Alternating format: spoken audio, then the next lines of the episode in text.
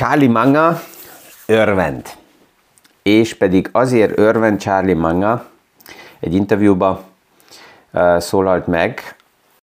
Mi is aktuális pénzpiaci témákról, összefüggésekről beszélgetünk.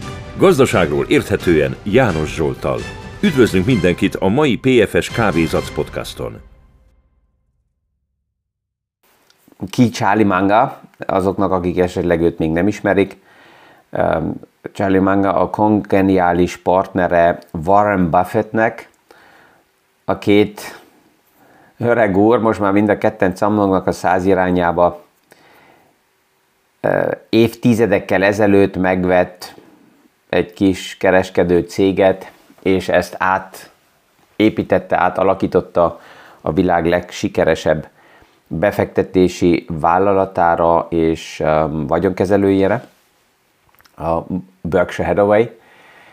Most már évtizedek óta, ugye tőzsdén is van a cég, az egyik legdrágább részvénye az amerikai piacnak, mert eltérve más filozófiáktól, ahol ugye a részvényeket darabolják a vállalatok, hogy kisebb befektetők is meg tudják venni a részvényt, mert ugye van olyan vállalat is, ahol a részvényeket értékpapír formájában nem lehet darabokra szétszedve bevenni a portfólióba, csak mindig egész darabokat. Ezért, hogyha az árfolyam nagyon elemelkedik, akkor ez csökkentik, és Berkshire ezt soha nem tette meg, nem darabolta, tehát hogyha ma valaki egy részvényt meg szeretne venni a Berkshire A részvényéből, mert most már van egy B részvény is, amelyiket ugye darabolják is, de az A részvényből, akkor egy pár $100,000 szükséges minimum ahhoz, hogy egy részvényt meg lehessen vásárolni. És minden esetben Charlie Munger és Warren Buffett mindig a kirakatban vannak, és mindent, amit ők tesznek, az figyeli a piac.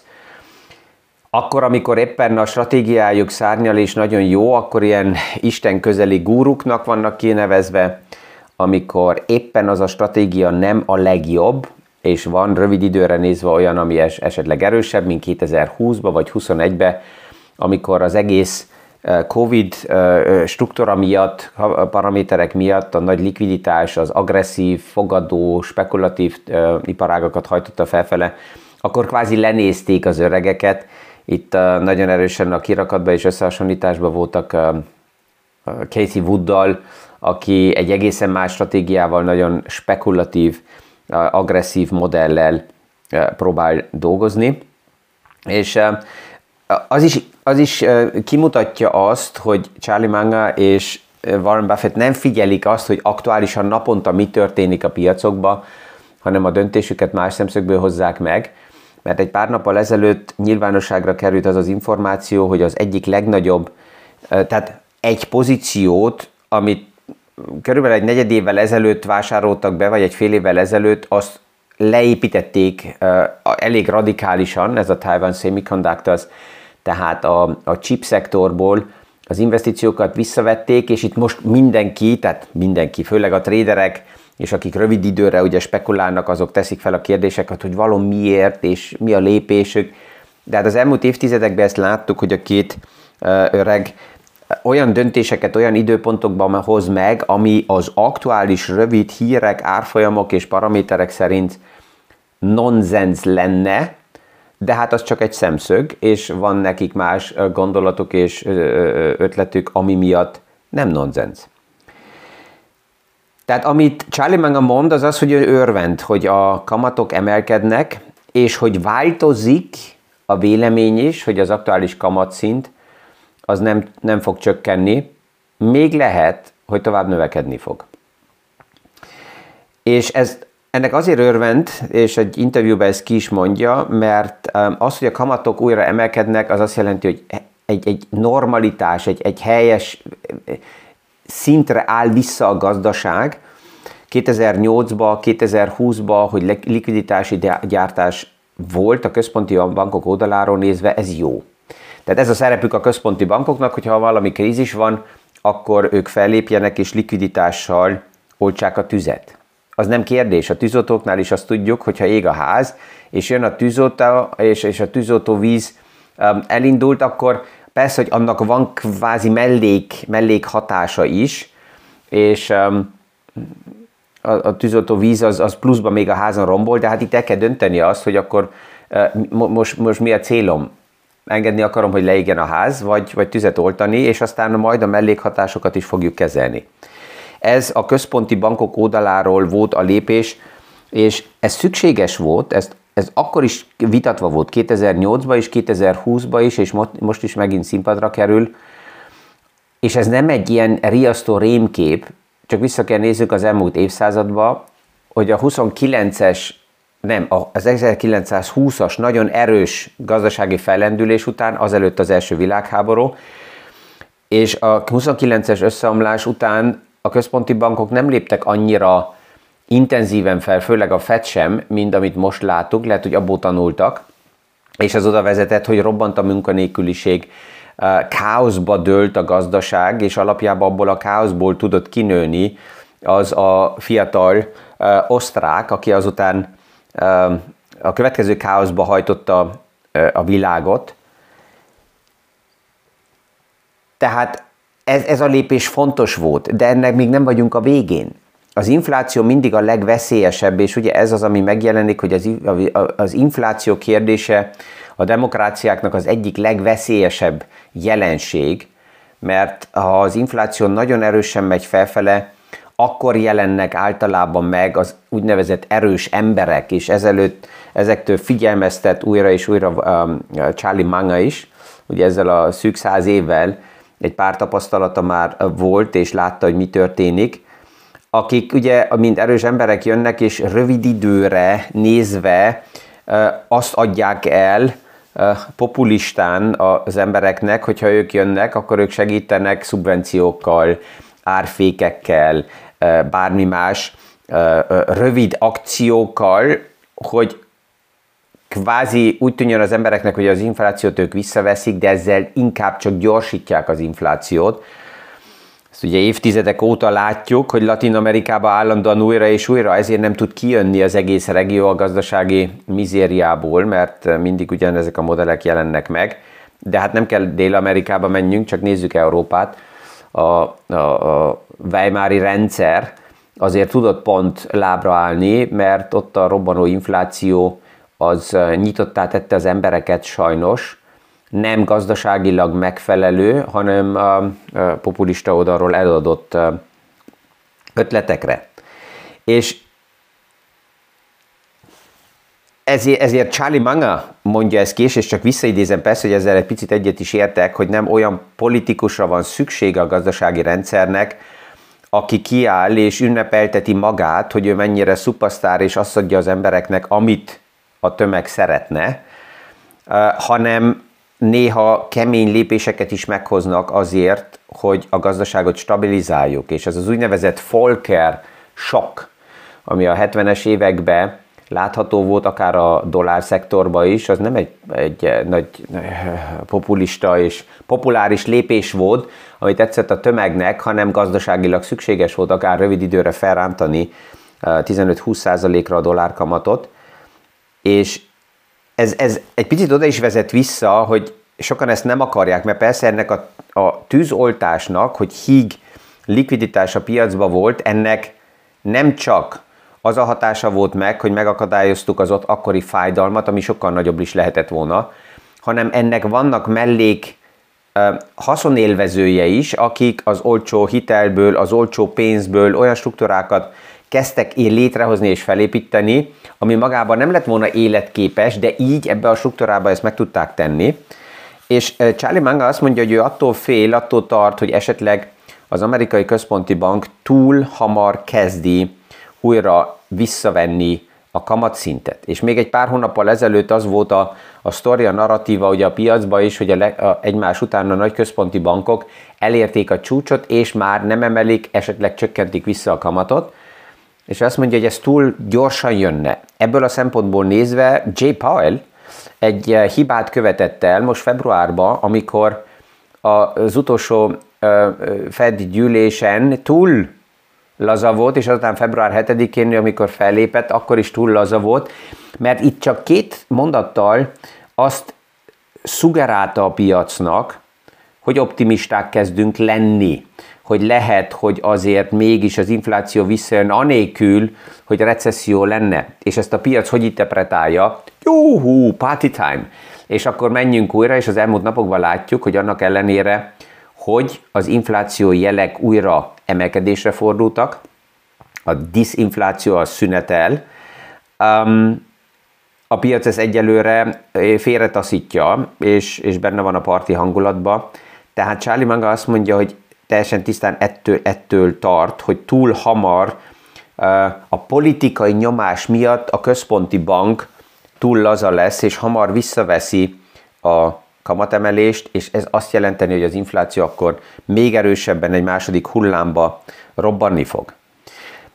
Tehát az a hozzáállás, hogy állítólag sikerül kilépni a fájdalomból, ezt szeretik politikusok hallani, és az embereknek azt sugárálni, hogy ez működik. Charlie Munger tisztán azt mondja, hogy ha a szituáció szó szerint idézve szar, akkor ez azt jelenti, hogy ez az egész globális gazdaságot érinti, és akkor mindenki benne van ebbe.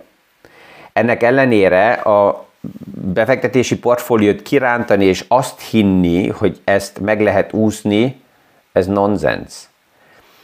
Ezt érdemesebb elfogadni, hogy legyen egy stabilan összeállított portfólió, és hogy van gazdaságilag néha hátulról szél, és van néha előről szél, és mind a kettő hozzatartozik. Ez a rövid időre kihasználás, kikerülök mindent, ez általában több pénzbe is kerül, a veszteségek nagyok is, mert állandóan ez egy fogadás, és túl sok cash ugyanolyan probléma, mint túl kevés cash, mert akkor nincsen lépési lehetőség. Tehát ez az, ami foglalkoztatja Warren Buffettet és Charlie Mungert, és pillanatilag úgy is tűnik, hogy a piac is már ezt kezdi beárazni újra, hogy az idén kamatcsökkentés nem lesz. Már azt is elkezdi, és amikor mi itt erről beszélünk, ezt ugye már mondtam egy párszor, hogy az azt jelenti, hogy erről már többen is beszélnek, hogy lehet, hogy nem csak márciusban lesz kamatemelés, és nagy a valószínűsége, hogy májusban is lesz, de már megjelent az is, hogy esetleg júniusban is lesz. Egyelőre még a piac azt árazza be, hogy 0,25% kamatemelés lesz márciusban, de már az is lehet, hogy 0,5 lesz. Egy pár központi bankár azt jelezte, hogy februárban mai paramétereket nézve jobb lett volna nem 0,25-tel, hanem akár 0,5-tel emelni a kamatot. Egy dolog még az infláció oldalán nincs beárazva. Ez Kína. A Kínának a nyitása az ugye elhúzódott, és Kína nem ugyanabban a tempóban jött ki a Covid restrikcióból, mint Nyugat-Európa vagy Amerika, hanem sokkal-sokkal hosszabb ideig a nulla Covid stratégiában benne volt, aminek két hatása volt. Az egyik, a beszállítási láncok lassabban álltak helyre, amit mi éreztünk, és nem jött olyan gyorsan vissza az infláció, de a végén visszajött. A másik pedig a kereslet Kína oldaláról alacsonyabb volt, ami főleg az energiaszektorban az árakat visszahozta, és ez segített az inflációnak. Na most Kína nyitott.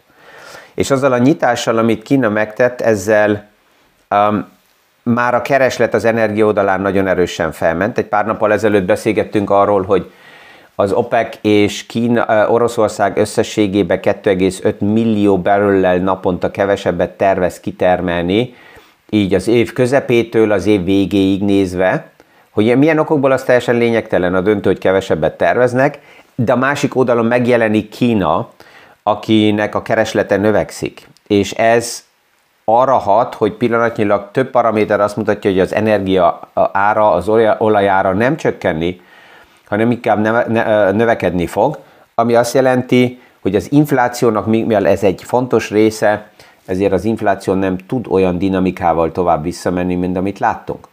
És ezekkel a témákkal abból a szempontból is miért fontos foglalkozni, főleg konzervatív befektetőknek, mert hallom azt a visszajelzést is, hogy ezekkel nem akarok foglalkozni, és konzervatív vagyok, nekem a portfóliómban megvannak a kötvények, és kész. Nagyon egyszerű, mert azok, akik meglepetéssel észrevették, hogy 2022-ben főleg a konzervatív portfóliók is mekkora árfolyamvesztést könyveltek el azért, mert a kamatok emelkedtek, és ezért a kötvényeknek az árfolyama csökkent, azok egy picit remélték, hogy az idén, az év elejétől kezdve, ha megnézzük, akkor azzal, hogy a kamatok nem emelkednek, vagy akár csökkennek, ezzel helyre tudnának állni a kötvényportfóliók. Ennek csak két visszaütője van. Az egyik az, hogy a kötvényportfólióba a legnagyobb árfolyam visszaesést azok a pozíciók okozták, amelyek nulla kamattal, vagy nagyon alacsony kamattal és hosszabb futamidővel voltak megvásárolva. Az alacsony kamat az nem tudja kompenzálni az árfolyam visszaesést, tehát ez tovább csak akkor fog az árfolyamba visszanövekedni, hogyha a kamatok csökkennének, vagy legalábbis nem emelkednének. Ha most egyre erősebb az a jel, hogy a kamatok tovább emelkedni fognak, az azt jelenti, hogy egy következő hullámba a kötvényportfóliók nemhogy stabilizálódnak és helyreállnak, hanem még egy esésbe mehetnek. És ez azért lényeges más szemszög, mint a részvénypozícióknál. Egy pár nappal ezelőtt ugye a norvég alapról is beszélgettünk, ahol úgy emlékszem, hogy az az újságcikk kimutatta azt, hogy 150 milliárd euró árfolyamveszteséget könyvelt el a norvég alap, és ez így nagy kirakatba volt téve. A döntő csak az, hogy ez a norvég alap az összeállítása miatt az elmúlt években és évtizedekben gigantikus eredményeket ért el, és szinte szárnyat felfele. Tehát ez a visszaesés a magas szinten, az egy konszolidálás és kész. De ha megnézzünk nagy nyugdíjpénztárakat, konzervatív életbiztosítóknak a portfólióját, azokról nem hallunk és nem olvasunk, amelyek teli vannak azokkal az államkötvényekkel, amelyik nulla vagy negatív hozamúak, azok korrigáltak, de nem tudnak olyan gyorsan újra helyreállni, mint a részvényportfóliók, és ami lényeges különbség a nagy norvég alaphoz és a rossz részvényportfóliókhoz, hogy ezek a konzervatív portfóliók a 2022-es visszaesés előtt nem szárnyaltak. Legjobb esetben nulla körül mozogtak, és arról az alacsony szintről nagyon erősen visszaestek. És ez nincs a kirakatba, ezt ott látjuk, amikor majd egy pár évtized múlva, vagy egy pár év múlva valaki nyugdíjba megy, és elvárja, hogy ezek nyugdíjat fizessenek ki, neki akkor keveset fog kapni. Ugyanezek azok az intézmények, amelyek 2010-11-ben a görög kötvényeket megvásárolták, először a magas kamattal, azért, hogy azután a könyvekben megtartsák a visszavágott görög kötvényeket 28%-ról 2%-ra, és a nominális törlesztés 100%-ról 20%-ra.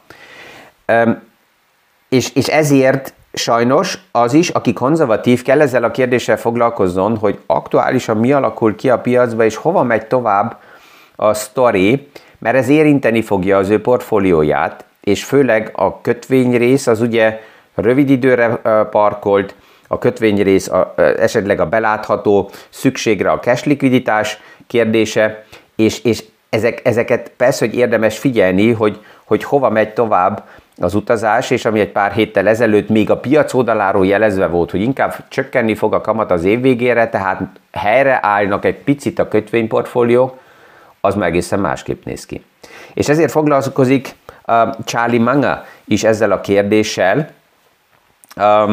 Gondoltam, hogy ezt ma beépítem így heti indulónak.